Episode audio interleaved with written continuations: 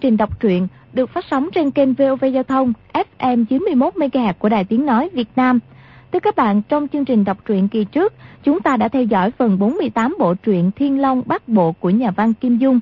Thì được biết, A Châu và A Tử là con của Đoàn Chính Thuần và Nguyễn Tinh Trúc. Mối quan hệ của họ không chính thức, gia pháp của gia đình Nguyễn Tinh Trúc rất nghiêm nên đẻ con ra, bà ta nhờ người nuôi. Đến ngày hai cô này gặp mặt cha mẹ lần đầu tiên, đúng vào ngày xảy ra sự việc Tiêu Phong và đoàn chính thuần có cuộc hẹn vào lúc canh ba ở cầu Đá Xanh. A Châu dùng lời ngăn cản hai người không được, nàng cải trang thành đoàn chính thuần đến chỗ hẹn đón nhận phát trưởng của Tiêu Phong, muốn hy sinh thay cha và muốn chàng hiểu rằng lỗi lầm có khi chỉ vì vô tâm mà ra. Trước khi tắt thở, A Châu cầu xin Tiêu Phong một điều là chàng hãy chiếu cố cho A Tử. Cũng đêm ấy, A Tử tò mò ra nấp dưới cầu đá để xem đánh nhau. Nàng sợ hãi bỏ chạy thục mạng, Tiêu Phong đầu óc hỗn loạn, ôm sát A Châu chạy dưới mưa qua bao đồi núi khe suối. Cuối cùng lại về chỗ cầu đá xanh, rồi đến căn nhà vắng người bên rừng trúc.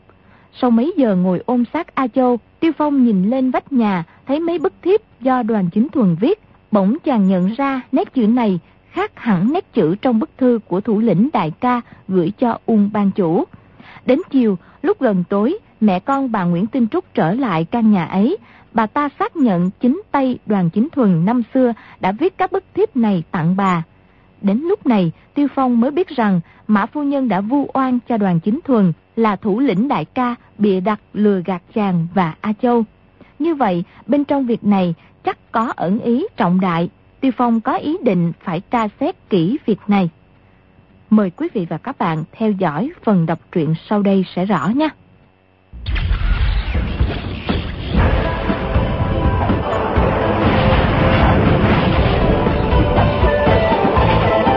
Thiên Long Bát Bộ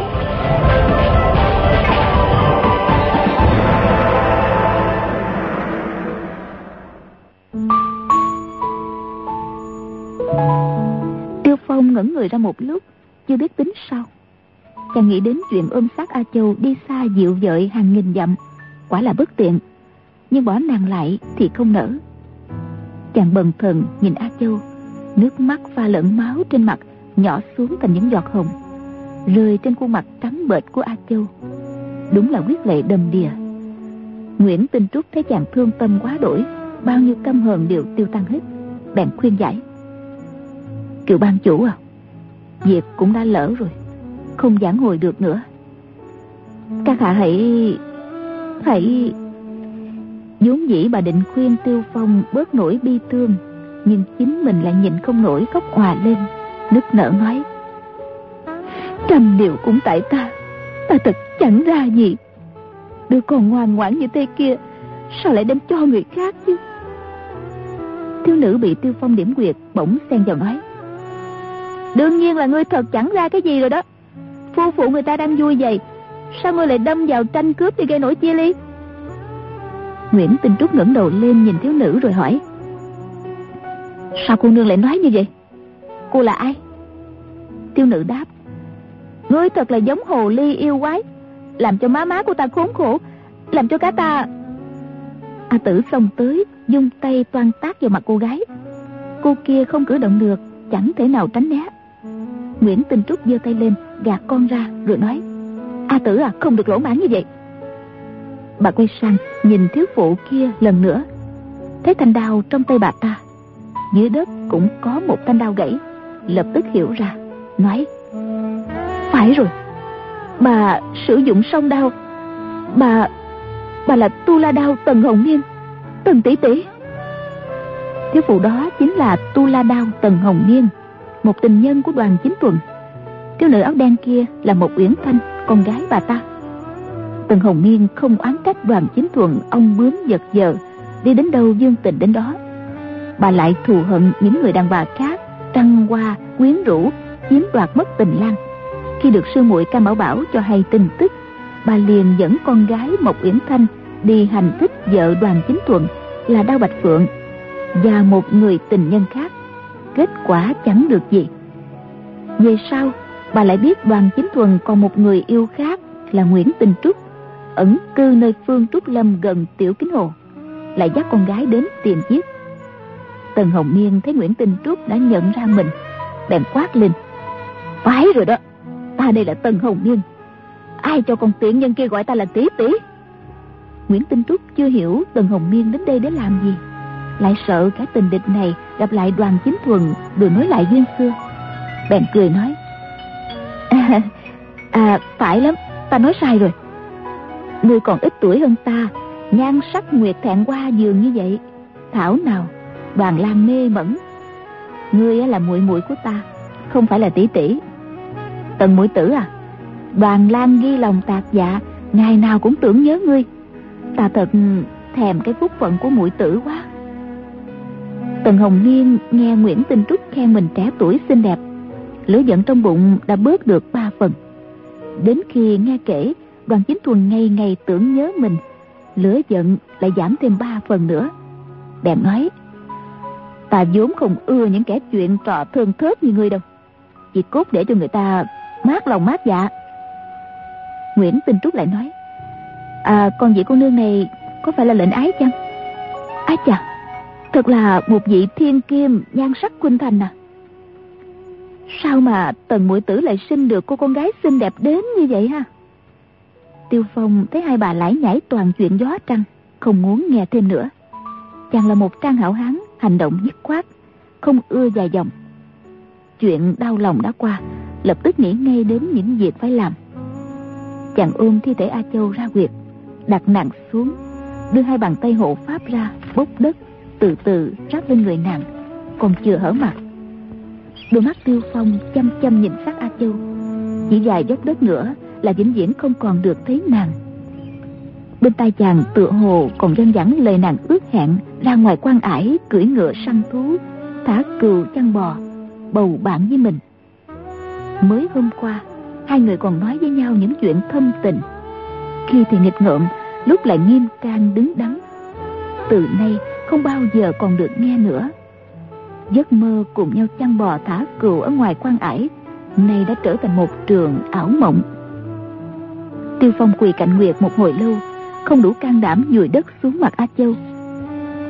Đột nhiên, chàng đứng bật dậy, hú lên một tiếng dài. Không nhìn nàng nữa. Hai tay hất hết đất ở bên cạnh nguyệt xuống, dùng thành nắm mộ rồi quay phát lại đi vào nhà. Lúc này nguyễn tinh trúc cùng tần hồng miên đã chị chị em em nói năng ríu rít. Nguyễn tinh trúc tuy vừa gặp cảnh đau lòng, nhưng miệng vẫn trơn như mỡ, đưa đẩy cho tần hồng miên hết sức vui lòng bao nhiêu hiềm khích được tiêu giải cả. Nguyễn tinh trúc quay ra nói à kiều ban chủ à mẹ con vị mũi tử này á, vô tâm mà đắc tội. Xin các hạ giải quyết cho. Nguyễn tinh trúc là thân mẫu a châu. Tiêu phong dĩ nhiên nể lời. Huống chi, chàng đã có ý định tha cho hai người kia. Đang lại gần giơ tay vỗ vào vai tần hồng miên và một uyển thanh hai người thấy một luồng nhiệt khí từ bả vai xung thẳng xuống nguyệt đạo bị phong tỏa. Chân tay lập tức cử động bình thường. Hai mẹ con đưa mắt nhìn nhau trong lòng không khỏi bội phục.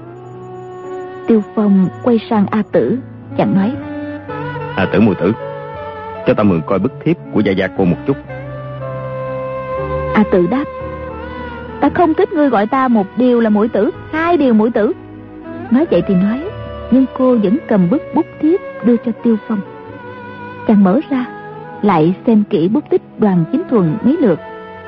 Nguyễn tinh trúc mặt đỏ bừng thẹn thùng nói có cái gì mà phải xem kỹ quá vậy?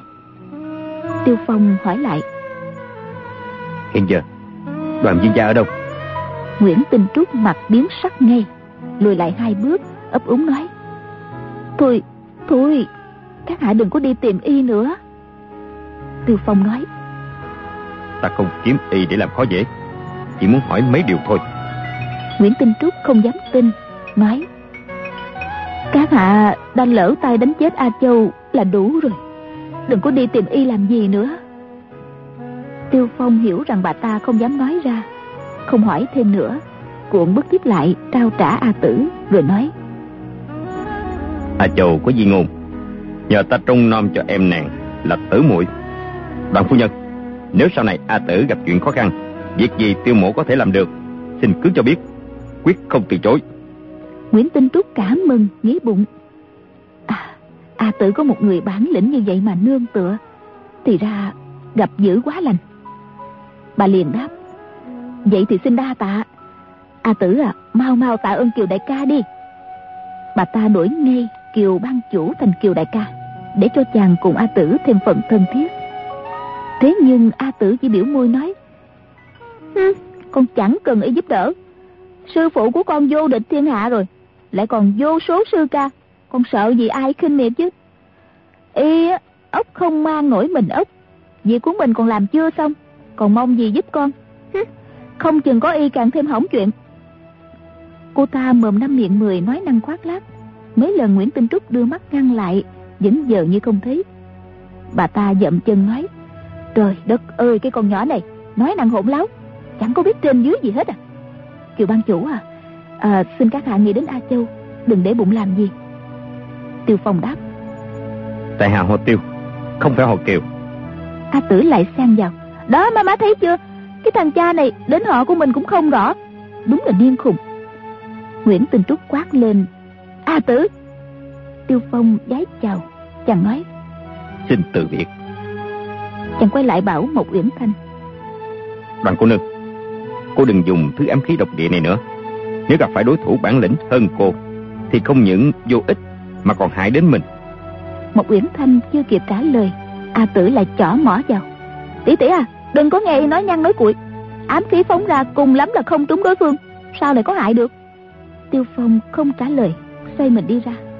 Lúc chân bước qua ngạch cửa Tay áo bên phải chàng phất một cái Kình phong quạt bảy mũi đoạn tiện lúc nãy Mộc Uyển Thanh ném còn nằm dưới đất, bay dục lên, bắn thẳng vào A Tử nhanh như trước cô nàng chỉ kêu được một tiếng ối chao, không sao tránh kịp. Bảy mũi tên bay sượt qua đỉnh đầu, cổ, thân mình A Tử, cắm cả vào bức tường phía sau, lúc đến tận chui. Nguyễn Tình Trúc vội vàng chạy tới, ôm lấy A Tử, hốt hoảng kêu lên. Trời đất ơi, tần mũi tử, mau lấy thuốc giải ra đây. Tần hồng nhiên hỏi dồn bị thương ở đâu? Bị thương ở đâu? Một uyển thanh vội thò tay vào bọc lấy thuốc giải, đến xem vết thương của a tử. Một lát sau, a tử hoàng hồn mới nói, không không có bắn trúng con. Bốn người đàn bà lúc ấy mới nhìn lên bảy mũi đoạn tiễn trên tường. Ai nấy cả kinh thất sắc. Thì ra tiêu phong nghĩ đến a châu, di ngôn dặn chàng chiếu cố cho a tử. Nhưng nghe nàng ta nói, sư phụ con vô địch thiên hạ rồi lại còn vô số sư ca. Con sợ gì ai khinh miệt. Nên mới phất tay áo, dùng tụ phong bắn tên dọa a tử một phen. Để nàng biết trời cao đất dày, đừng khinh thường anh hùng hảo hán trong thiên hạ mà rước lấy đau khổ vì mình. Tiêu phong ra khỏi rừng trúc đến bên bờ hồ, tìm một cây to, cành lá rậm rạp bên cạnh đường, nhảy lên ngồi nấp. Chàng muốn gặp đoàn chính thuần để điều tra vì cớ gì mã phu nhân cố ý du quan?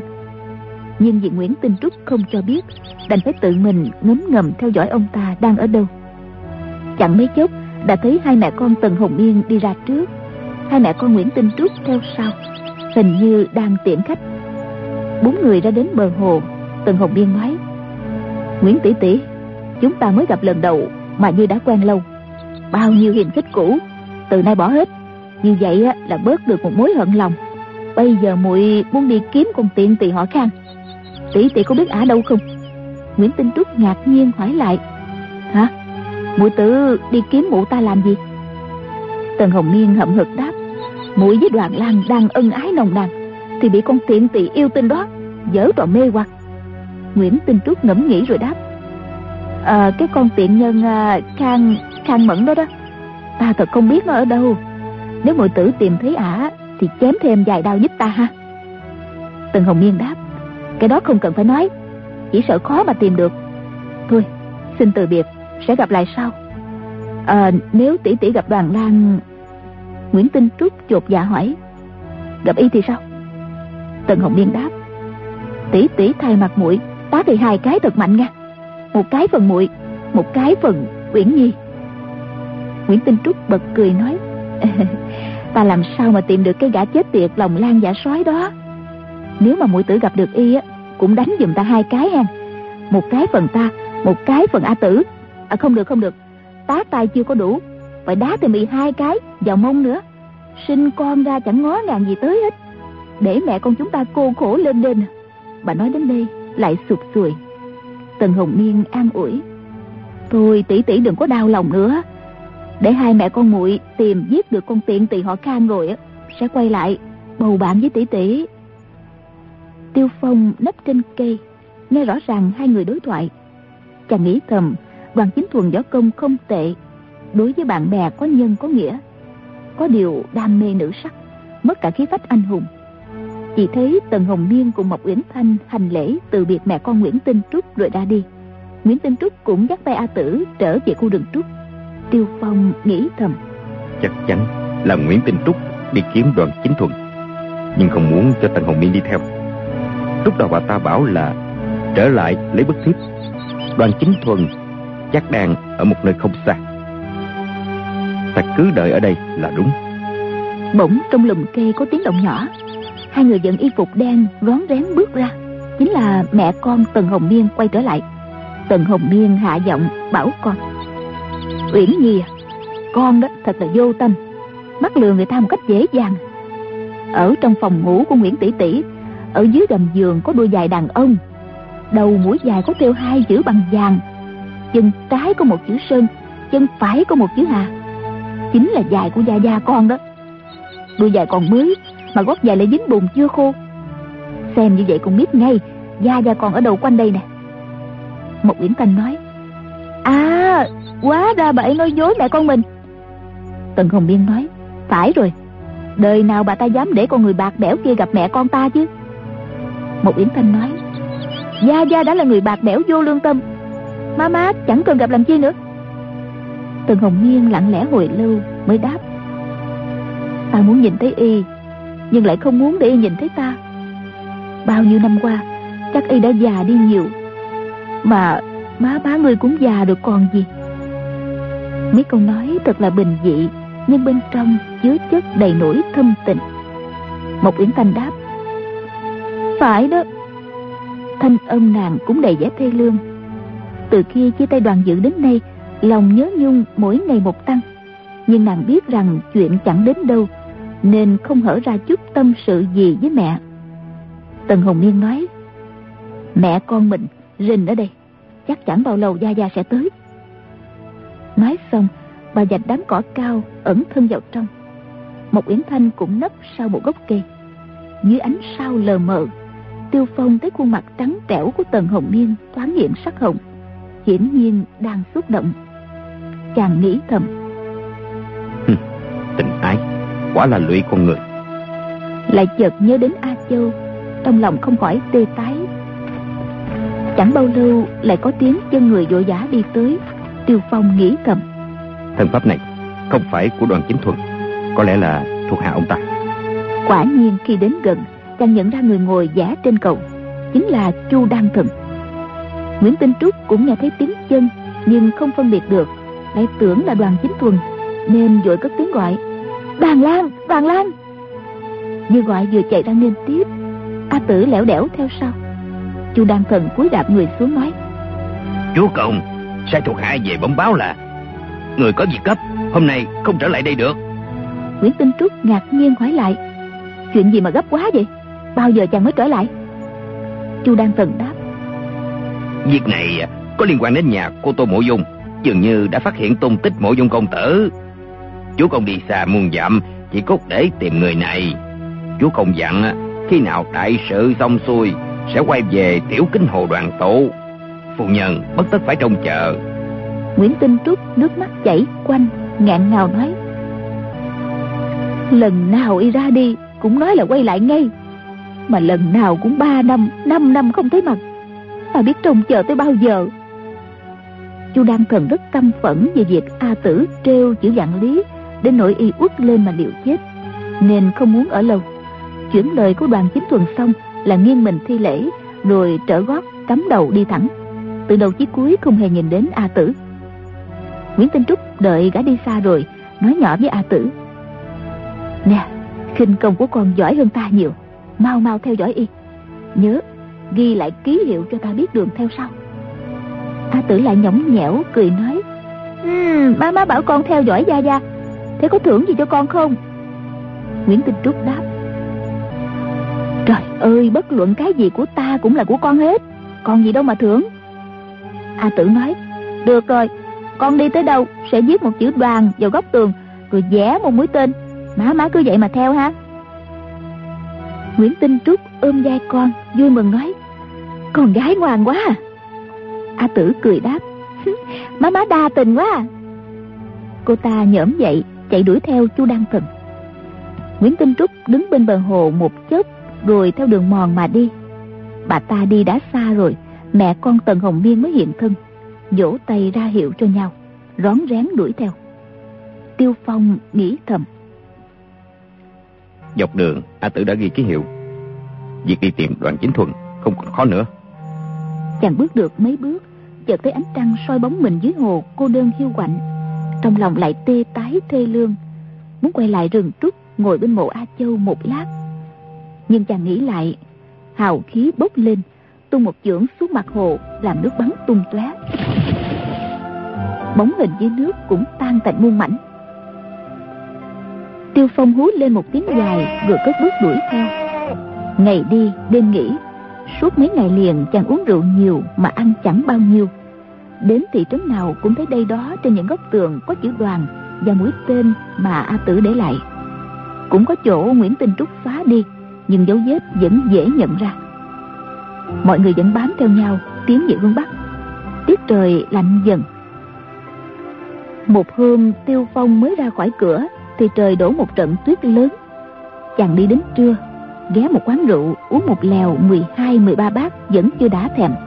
Nhưng rượu trong quán đã hết nhẵn. Chàng cục hướng bỏ đi. Một lúc sau đến một tòa thành lớn. Tiêu phong tới gần liền sửng sốt. Thì ra đó chính là thành tính dương dọc đường chàng chỉ mãi nhìn ký hiệu a tử để lại. Lại thêm tâm sự ngổn ngang, chẳng để ý gì đến phong cảnh cùng nhân vật chung quanh. Thành thử quay lại tính dương lúc nào cũng không hay. Kể ra thì chàng tìm đoàn chính thuần dễ như trở bàn tay. Chỉ cần rảo bước nửa ngày là đủ. Thế nhưng từ khi a châu chết đi, đầu óc chàng cứ bâng khuâng, chẳng biết làm gì cho hết ngày giờ. Tiêu phong cứ nghĩ, đuổi kịp đoàn chính thuần rồi làm gì? Tìm được chính phạm, báo thù xong rồi sao nữa? Một mình ta ra ngoài quan hải, săn thú chăn bò, trong sa mạc, hay làm gì nữa? Những việc đó không có gì là cấp rút. Thành thử chàng cũng không quyết đuổi cho nhanh. Tiêu phong vào thành tính dương thấy dưới chân tường có một chữ đoàn vẽ bằng khăn bên cạnh có mũi tên chỉ hướng tây. Chàng lại cảm thấy trong lòng chua xót, nhớ đến hôm nào mình sánh vai a châu cùng đi đến phía tây thành tín dương, tìm nhà mã phu nhân để hỏi thăm tin tức. Hôm nay hồi tưởng lại, quả là hôm đó, mỗi bước của a châu chẳng khác gì một bước đi xuống âm ti. Chàng ra khỏi cửa tây, đi thêm năm sáu dặm, trên trời gió bất từng đợt cuốn tuyết bay mù mịt. Ký hiệu a tử để lại vẫn chỉ hướng tây, dấu hiệu nào cũng mới viết chưa lâu. Chỗ sau cùng cô bóc vỏ cây ra, khắc chữ vào thân cây nhựa trên vết đao hãy còn ướt. Ký hiệu này chỉ thẳng đến nhà mã đại nguyên. Tiêu phong càng lấy làm kỳ, tự hỏi.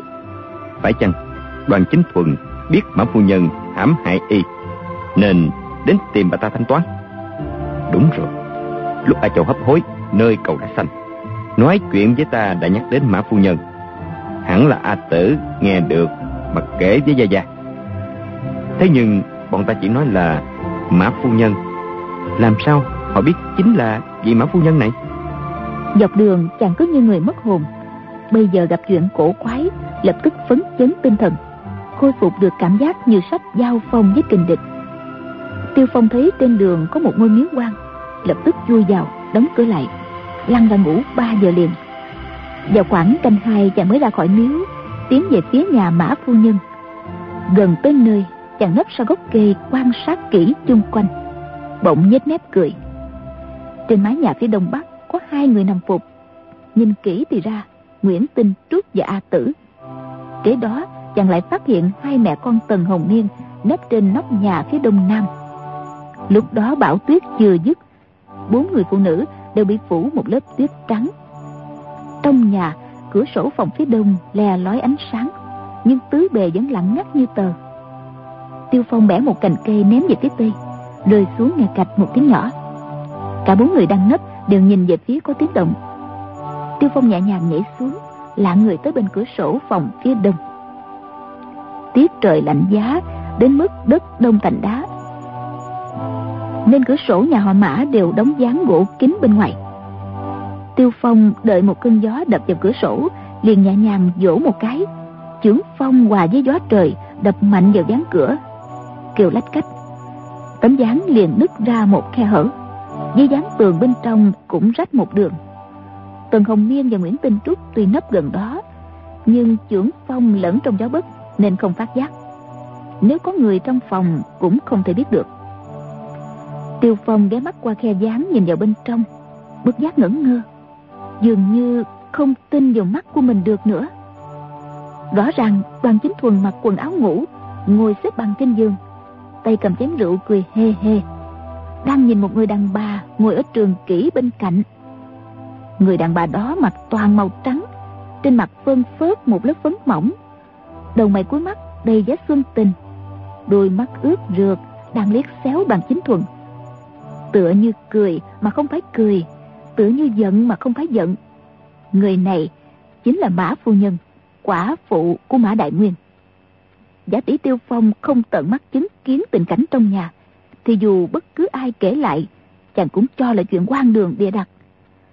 Tiêu phong đã gặp mã phu nhân lần đầu nơi rừng hạnh ngoài thành vô tích, sau đó còn gặp hai lần nữa. Lúc nào cũng thấy mặt bà lạnh như băng, khó mà mạo phạm. Ngay cả nụ cười của bà, chàng cũng chưa thấy bao giờ. Kỳ lạ hơn nữa, chắc chắn bà ta phải có thâm thù đại hận với đoàn chính thuần mới dùng lời hãm hại thế mà trong nhà xuân ý tiền niên, rượu chuốt hương nồng, bốn mắt đưa tình đầy vẻ yêu thương, có gì là thù oán đâu. Trên bàn có một bình hoa mai lớn, dưới giường lò than đang đỏ. Áo của mã phu nhân không cài khuy cổ, để lộ làn da trắng ngần, hở cả một nửa chiếc yếm đào. Cạnh giường đốt một đôi bạch lạp, ánh nến bập bùng chiếu lên khuôn mặt ửng hồng. Bên ngoài gió lộng tuyết rơi nhưng trong nhà thực là tình xuân nồng đượm. Đoàn chính tuần gọi. Lại đây lại đây. Uống với ta một chén nữa cho thành đôi thành lứa. Mã phu nhân nũng nịu hứ một tiếng rồi nói thành đôi thành lứa cái gì? Người ta cô đơn lạnh lẽo ở đây đêm mong ngài nhớ à. Lúc nào cũng mơ tưởng đến kẻ quan gia. Còn chàng chàng biến rồi mất dạng à. Có thăm hỏi người ta được câu nào đâu nói đến đây mắt nàng rưng rưng tưởng chừng xa lệ. Tiêu phong nghĩ thầm. Bà ta thật chẳng khác gì tân hồng miên nguyễn tinh trúc.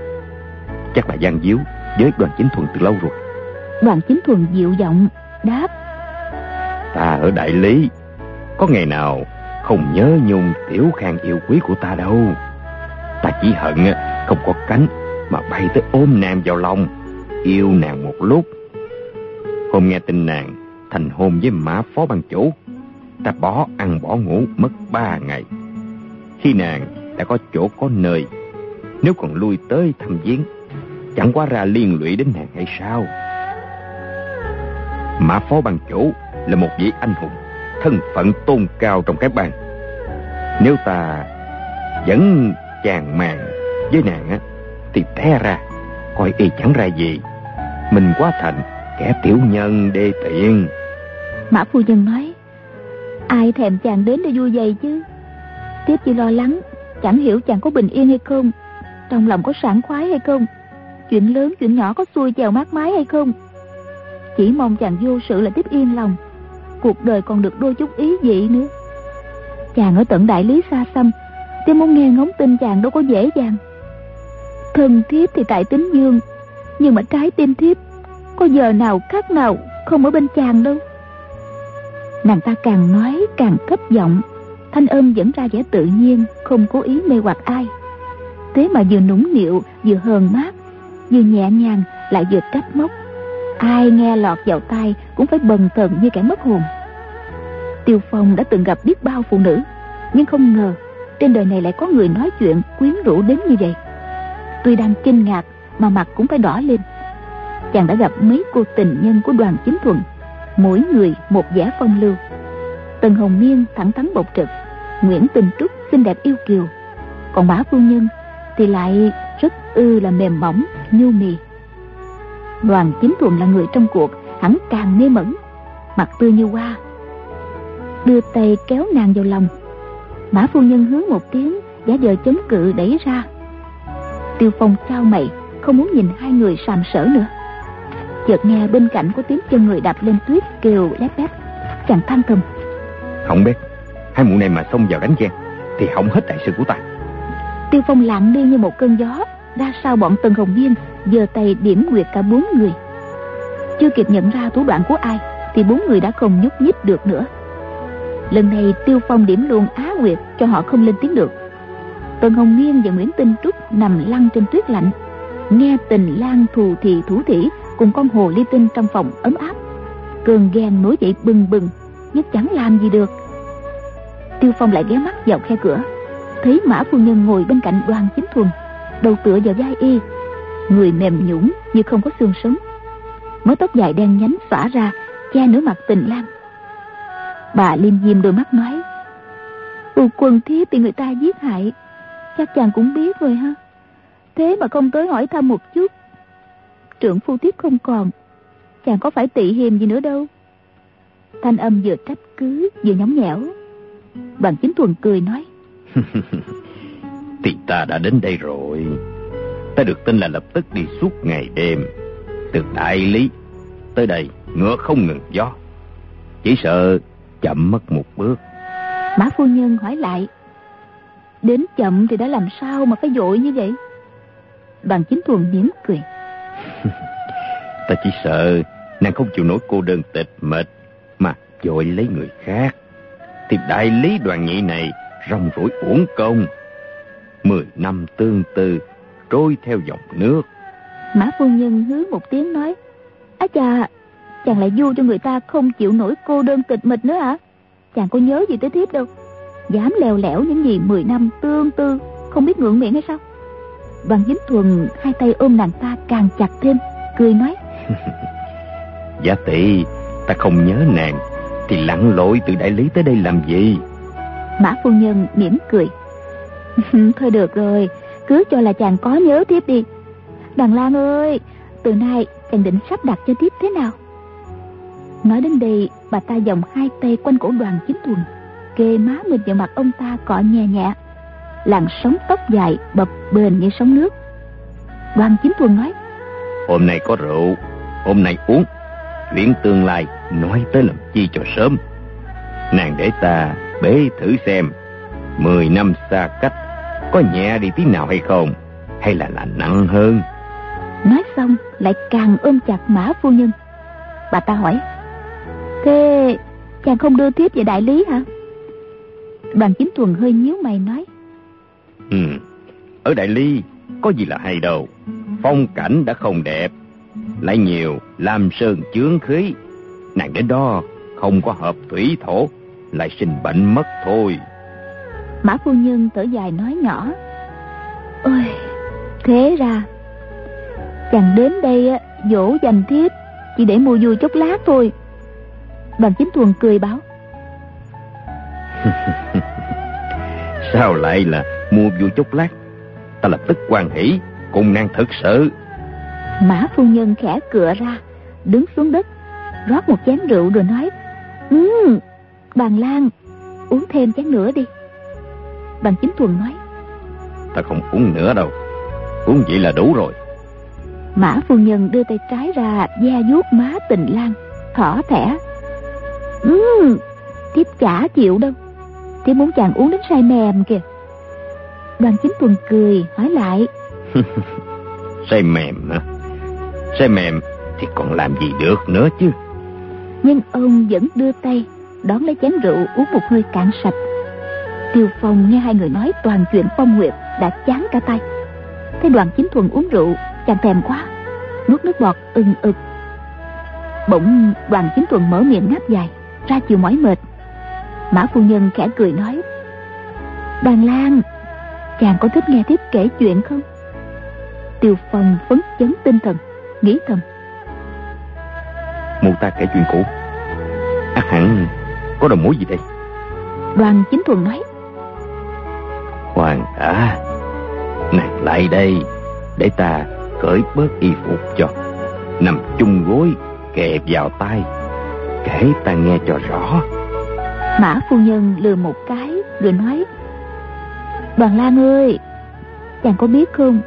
Lúc nhỏ, nhà tiếp nghèo lắm.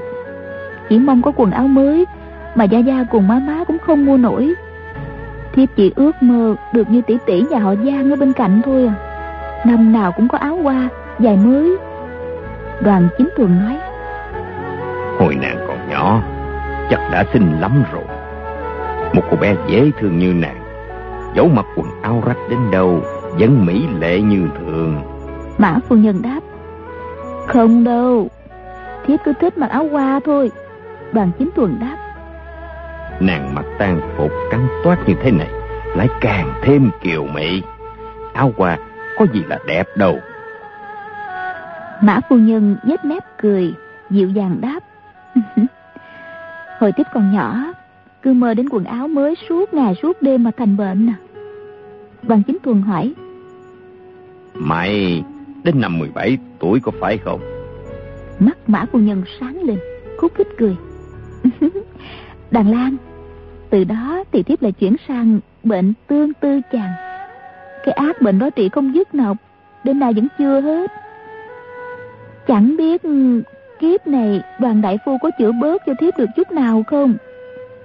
Đoàn chính tuần ngây ngất tâm hồn, dương tay định níu lấy nàng, nhưng hình như đã quá say, nên chân tay bãi quải, cánh tay đưa lên nửa chừng lại phải hạ xuống, cười nói. nàng ép ta uống nhiều quá, bây giờ muốn, muốn... Tiểu Khang ơi, rồi đến mấy năm sau, nàng mới được mặc áo qua, đi giày mới. Mã phu nhân đáp Chàng được trời cho giàu sang ngay từ tấm bé Đâu có biết cái khổ của con nhà nghèo Hồi đó Giá mà tiếp được đôi giày mới Thì sung sướng biết bao. Năm lên bảy Giờ già tiếp bảo rằng Đến tháng chạp sẽ đem ba con cừu 14 con gà ra chợ bán để sắm Tết. Lúc đó sẽ mua một vuông giải hoa về cho tiếp may áo mới. Vậy đó là suốt từ tháng 8 Ngày ngày tiếp ngóng cho thời gian qua mau. Chăm chỉ nuôi gà nè, chăn cừu nè. Hai chữ chăn cừu vừa lọt vào tay tiêu phong. Chàng chạnh lòng không nhịn nổi, mắt đỏ que mã phu nhân vẫn kể tiếp. Mãi mới đến đầu tháng chạp, ngày nào tiếp cũng dục gia gia đi bán cừu đi, bán gà đi. Gia gia chỉ bảo là, con đừng có nóng ruột, đợi đến hết năm hết tháng mới bán được giá cao. Được mấy hôm, trời bỗng đổ tuyết lớn suốt mấy ngày mấy đêm. Đến một buổi chiều, Đột nhiên có tiếng lạch cạch, Thì ra là tuyết đổ sập mất cái chuồng cừu. Cũng may mà mấy con vật không có việc gì Gia Gia mới dắt cừu vào buộc cảnh hiên nhà. Nói là sáng mai sẽ đem ra chợ bán. Ngồi đâu đến tối, Bỗng nghe tiếng sói tru. Cừu be be loạn cả lên. Gia Gia thiết biết là chó sói đến bắt cừu Rồi sách giáo xông ra. Thế nhưng ba con cừu đã bị tha đi mất. Bầy gà cũng bị ăn thịt mất hơn một nửa. Gia Gia kêu ầm lên rồi đuổi theo định đoạt lại. Gia Gia tiếp đuổi vào tận trong núi. Tiếp cứ lo ngay ngáy à Không hiểu có lấy lại mấy con cừu được không? Đợi mãi mới thấy Gia Gia khập khiển về. Kể rằng tuyết trơn quá, Nên ông té xuống triền núi, Bị thương ở đùi, Cây giáo cũng rơi mất. Đương nhiên là mấy con cừu không đoạt lại được. Tiếp thất giọng hết sức à Ngồi phật xuống tuyết khóc ầm lên. Mấy tháng rồi tiếp phải đi chăn cừu, chỉ mong được một bộ quần áo mới thôi. Nào ngờ rốt cuộc chẳng có gì. Thiếp vừa khóc, Vừa đòi luôn miệng. Gia Gia, mau đi bắt cừu lại đi. Con muốn có áo mới. Con không có áo mới không được. Tiêu Phong nghe đến đây Sa sầm nét mặt nghĩ thầm. Mụ này tính tình bạc bẽo Gia Gia ngã xuống núi bị thương. Mụ chẳng lý gì đến. Chỉ nhớ đến áo mới của mình. Huống chi trời tối đuổi theo đàn sói đói Thật là nguy hiểm. Lúc đó mụ còn nhỏ Chưa hiểu sự đời Nhưng cũng không thể như thế được. Lại nghe Mã Phu Nhân kể tiếp. Gia Gia liền dỗ dành Thôi con à Ngày mai mình nuôi mấy con cừu khác, Sang năm lại bán đi mua áo hoa cho con. Tiếp khóc lại càng to đó chứ, Nhưng mà có làm gì được đâu. Nửa tháng sau là Tết rồi, Giang tỷ tỷ ở bên hàng xóm mặc một cái áo đỏ hoa vàng, Một chiếc quần xanh hoa vàng. Tiếp nhìn mà ghen tức Đến bỏ ăn bỏ uống. Gia Gia dỗ dành cách nào Thiếp cũng nhất định không thèm nghe. Đoàn chính thuần cười nói. Giả tỷ khi đó, ta biết được. Nhất định sẽ gửi biếu nàng một chục, Hai chục cái áo mới. Ông ta dương dài một cái, Ánh nến lung linh chiếu lên khuôn mặt ngà ngà say. Mã phu nhân nói, Nếu mà có đến một chục, hai chục cái, Thì lại chẳng có chi là quý nữa. Tối giao thừa, Tiếp trằn trọc ở trên giường không sao ngủ được. Trở dậy len lén mò qua nhà Giang bá bá. Người lớn hay còn thức để đón giao thừa Đèn nến sáng trưng à. Tiếp thấy Giang tỷ tỷ nằm ngủ trên giường á, Bộ quần áo mới xếp gọn để trên bụng. Ánh nến chiếu vào, Lại càng đẹp đẽ.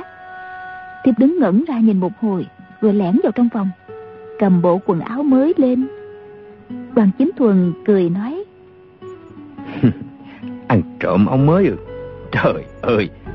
Ta tưởng Tiểu Khang chỉ biết ăn trộm nam nhân, Té ra. Biết cả ăn trộm y phục. Mã phu nhân đưa đẩy sống tình mỉm cười nói ừ, thiếp có ăn trộm y phục đâu. Thiếp lại bàn á lấy chiếc kéo ở trong giỏ mai cắt dụng chiếc áo mới ra lại rọc chiếc quần thành từng sợi không còn cách gì giá lại được. Thiếp cắt nát cái bộ quần áo đó rồi ha trong lòng thỏa mãn vô cùng sướng hơn cả chính mình có quần áo mới nữa. Đoàn chính thuần từ nãy vẫn tươi cười nghe tới đây biến đổi nét mặt xem chừng kém vui. Ông nói tiểu khang ơi nàng đừng có kể chuyện nữa. Chúng ta đi ngủ thôi. Mã phu nhân đáp không đâu. Chẳng mấy khi tiếp được cùng chàng sum họp mấy ngày. Lại e rằng từ nay trở đi không còn gặp nhau nữa. Thiếp chỉ muốn nói chuyện với chàng thật nhiều cho hả dạ thôi. Tàng lan chàng có biết tại sao thiếp kể câu chuyện này không? Là để cho chàng hiểu tính khí của thiếp. Từ bé đã như vậy rồi. Hãy thiếp thích cái gì á, là ao ước có cho bằng được à. Nếu người khác may mắn hơn mà chiếm lấy, thì bằng giá nào thiếp cũng phải phá hủy nó đi. Còn bé dạy thì phương pháp ngây thơ dụng về. Lớn lên rồi thì thiếp khôn ngoan hơn, cách thức cũng tinh tế hơn. Đoàn chính tuần lắc đầu nói. Này đừng nói nữa, ta nghe những chuyện ghê gớm ấy vào tai xẹt cả hứng thú đi, thì đừng trách ta nghe mã phu nhân tủm tỉm cười. Từ từ đứng dậy, tháo chiếc vải trắng buộc tóc ra. Suối tóc dài xõa xuống tận hông, vừa mềm mại vừa đen nhánh. Bà cầm chiếc lược gỗ dương màu vàng, chậm rãi chải tóc. Đột nhiên quay lại nhìn đoàn chính thuần nở một nụ cười. Vẻ mặt thật là quyến rũ. Bà ta nói, đoàn lan chàng lại đây, ôm lấy thiếp đi. Thanh âm cực kỳ lơi lã tiêu phong tuy kinh miệt người phụ nữ này, nhưng nhìn thấy khóe tu ba long lanh trong ánh nến, nghe gọi, chàng lại đây ôm lấy thiếp đi, cũng bất giác rung động trong lòng. Đoàn chính tuần cười hì hì, chống tay xuống giường toan đứng dậy ôm lấy bà ta. Nhưng không sao nhổm dậy nổi, đang nói. Ôi cha ơi, mới uống có sao bảy chén rượu mà đã say đến như thế này. Tiểu khang ơi hình những nhan sắc của nàng làm ta say mê say mệt chẳng khác gì uống đủ ba cân rượu mạnh. Tiêu phong nghe vậy giật mình nghĩ thầm. Chỉ sáu bảy chén thì làm sao mà say được? Nội lực đoàn chính thuần đâu phải là tầm thường. Tẩu lượng kém như vậy thì vô lý. Phải chăng có điều gì bí ẩn bên trong mã phu nhân lại cười khúc khích, nũng nịu nói, đàn lan lại đây. Tiếp hết, cả hơi sức rồi. Chàng, lại đây, ôm tiếp đi. Tần hồng miên và nguyễn tinh trúc nằm lăn lóc bên ngoài, nghe mã phu nhân ổng ẹo đưa tình. Lửa ghen bốc lên, tưởng chừng muốn dở cả ngực. Chỉ hận không đưa tay lên bịch tay lại được. Đoàn chính thuần chống tay trái vào thành giường, cố gắng đứng dậy, nhưng đầu gối mềm nhũng ra lại ngồi phịch xuống rồi cười nói. Ta cũng chẳng có chút hơi sức nào. Thật là lạ quá. Ta nhìn thấy nàng chẳng khác gì chuột gặp phải mèo. Toàn thân bún rủng lập tức. Mã phu nhân khẽ cười. đàn lan ơi thiếp không tin đâu. Mới uống có một tí rượu mà đã giả giờ say để nhũng nhiễu người ta. Thì sao mà nghe được chàng thử dẫn khí thúc đẩy nội lực xem có tỉnh không. Đoàn kiếm thuần dẫn công đề khí, nhưng sao đang điền trống rỗng, làm cách nào cũng không được. Ông dẫn khí liên tiếp ba lần, mấy chục năm công lực chẳng hiểu mất từ bao giờ, không sót lại mảy may. Bấy giờ ông mới quan mang, biết là có biến. Cũng may, lịch duyệt đã nhiều, nên ngoài mặt vẫn thản nhiên cười nói ta chỉ nhận được nội kinh nhất chân chỉ và lúc mạch thần kiếm thôi. Sai quá. Thật là say tới mức chỉ biết giết người chứ không ôm người được nữa. Tiêu phong nghĩ thầm. Gã này tùy hiếu sắc nhưng không hồ đồ chút nào. Y biết đang làm nguy nên cố hù dọa người ta. Thực ra y chỉ biết nhất dương chỉ còn lục mạch thần kiếm y có biết đâu chẳng qua chỉ là hư trương thanh thế. Nếu y không còn nội lực thì làm sao sử dụng nhất dương chỉ được chứ?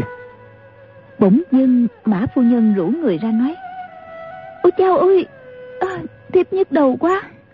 Bàn lan hay là hay là chàng bỏ cái gì vào rượu không đấy? Đoàn chính tuần vốn dĩ nghi ngờ tình nhân bỏ thuốc mê vào rượu. Nghe nói thế hết cả ngờ vực. Ông giãy tay nói tiểu khang nàng lại đây. Ta có chuyện muốn nói với nàng. Mã phu nhân làm ra vẻ muốn bước lại chỗ đoàn chính thuần nhưng không đứng lên nổi lại gục xuống bàn thở hổn hển mặt đỏ ửng lên rồi nũng nịu nói. Ừ, đoàn lan à thiếp bước không nổi nữa rồi. Chàng sợ thiếp không chiều chuộng nên bỏ xuân dược vào rượu chứ gì. Thật chẳng đàng hoàng chi hết đoàn chính thuần lắc đầu chém ngón tay vào rượu nhét lên bàn. Địch nhân an toàn cố gắng trấn tĩnh. Miệng vẫn nói cứng. May quá ta lại giận nội lực được rồi. Mấy chén rượu độc kia làm sao hại ta nổi? Mã phu nhân cũng viết lên bàn. Thật chăng? Đoàn chính thuần lại viết chớ tỏ ra khiếp dược ông lớn tiếng nói. Tiểu khang địch thủ của nàng có mấy đầu mấy tay mà dám đến kiếm chuyện với chúng ta. Tiêu phong đứng ngoài cửa sổ nhìn thấy năm chữ chớ tỏ ra khiếp nhược biết ngay là không ổn. Chàng nghĩ thầm. Đoàn chính thuần là kẻ tinh minh đáo để vậy mà lại chết về tay con mụ này. Rõ ràng là mã phu nhân hạ độc. Mụ ta nghe người hăm dọa vẫn còn biết giết người. Bèn giá vợ cũng trúng độc để xem hư thực sao y lại dễ mắc mưu đến như vậy chứ? Lúc đó mã phu nhân lộ vẻ lo lắng, lại viết lên bàn. Nội lực mất hết là thực hay giả đó? Nhưng mồm vẫn nói à đoàn lan à nếu mà có tên gian tặc nào đến kiếm chuyện á, thì thật là hay lắm. Lúc này không biết làm gì, tóm cổ chúng đi giải sầu thì thật là đúng lúc ha. Chàng cứ ngồi yên đó, xem chúng có dám thò mặt ra không? Đoàn chính thuần giết chỉ mong thuốc sớm tan địch đến chậm. Ông nói phải đó có kẻ nào vào cho mình tiêu khiển một lúc lại càng vui. Tiểu khang nàng có muốn xem ta cách không điểm quyệt không nào? Mã phu nhân cười nói à thiếp chưa được xem chàng thi triển tuyệt nghệ bao giờ. Nếu chàng đã khôi phục nội lực thì sử dụng nhất dương chỉ điểm thủng giấy dán cửa sổ xem nào. Văn chính tuần nhíu mày đưa mắt ra hiệu Có ý nói. Ta mất sạch nội lực rồi Làm sao cách không điểm quyệt được? Đây là dọa địch nhân thôi Sao nàng lại không hiểu ý? Thế nhưng mã phu nhân vẫn luôn mồm thúc giục. Mau, mau động thủ đi.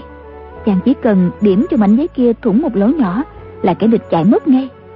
Nếu không thì chúng nhìn thấy điểm yếu của chúng ta mất Đoàn chính tuần lại càng chột dạ Nghĩ thầm.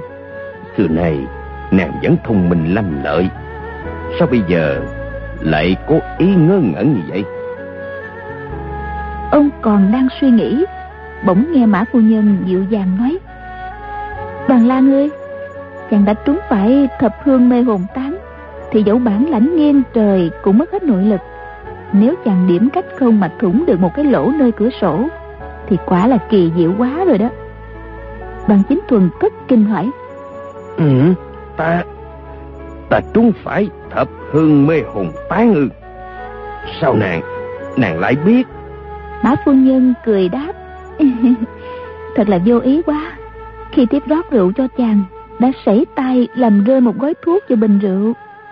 Chao ơi tiếp vừa gặp lại chàng là thần hồn điên đảo rồi. Chân tay quýnh quán. Toàn lan đừng có giận thiếp nha. Đoàn chính thuần gượng cười nói. À, thì ra là vậy. Thế thì có sao đâu. Bây giờ ông hiểu rõ là mình đã bị mã phu nhân chế ngự. Có nỗi nóng chửi rủa cũng chẳng ích lợi gì. Ông giả vờ không quan tâm hết sức trấn tĩnh tâm thần để ứng phó với tình hình nguy hiểm. Ông suy đoán. Nàng có thâm tình với ta chắc không có ý hại mạng. Cùng lâm là bắt ta ở lại đây vĩnh viễn, không trở về nhà nữa. Nếu không thì ép ta đưa về đại lý, thành vợ, thành chồng, giành chính ngôn thuận. Vậy thì chẳng qua bởi lòng si mê hạ thủ, có hơi quá đáng, nhưng không phải do ý xấu. Ông nghĩ như thế, liền bình tâm trở lại. Quả nhiên, mã phu nhân lại hỏi bàng lan à chàng có bằng lòng kết nghĩa phu thê với thiếp cho tới răng long đầu bạc không? Đoàn chính thuần cười nói. Ai cha nàng tính toán quá là lợi hại. Thôi, ta chịu thua vậy. Sáng mai, chúng ta lên đường trở về đại lý. Ta đưa nàng vào phủ trấn nam dương là một vị phi tần tần hồng miên và nguyễn tinh trúc nghe thế đều nổi tam bành, cùng nghĩ, cái con tiện nhân này có tốt đẹp gì đâu, tại sao chàng không ưng thuận ta, lại nghe lời của nó chứ?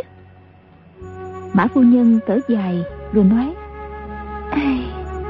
Hoàng Lan ơi, Lúc nãy thiếp mới hỏi chàng định sắp đặt cho thiếp như thế nào?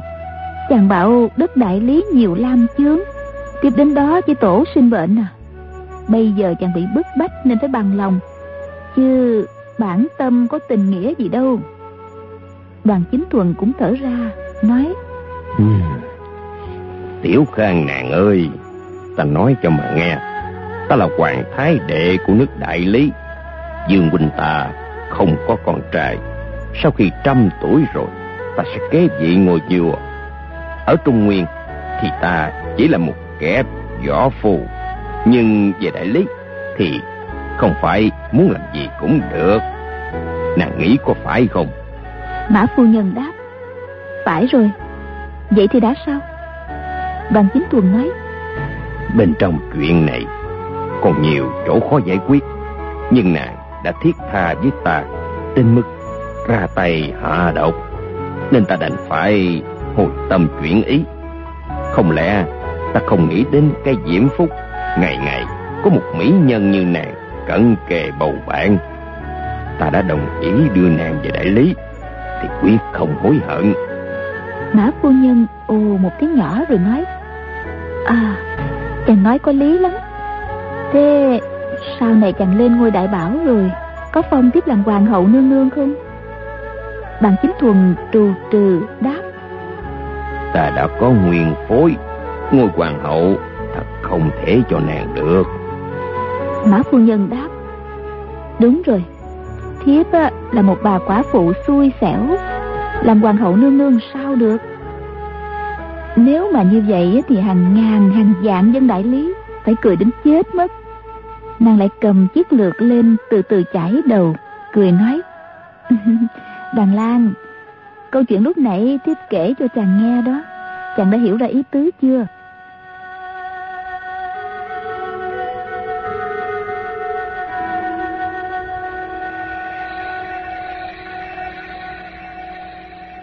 Các bạn thân mến, như vậy trong tình trạng toàn thân của đoàn chính thuần vô lực, điều gì sẽ đến với ông ta?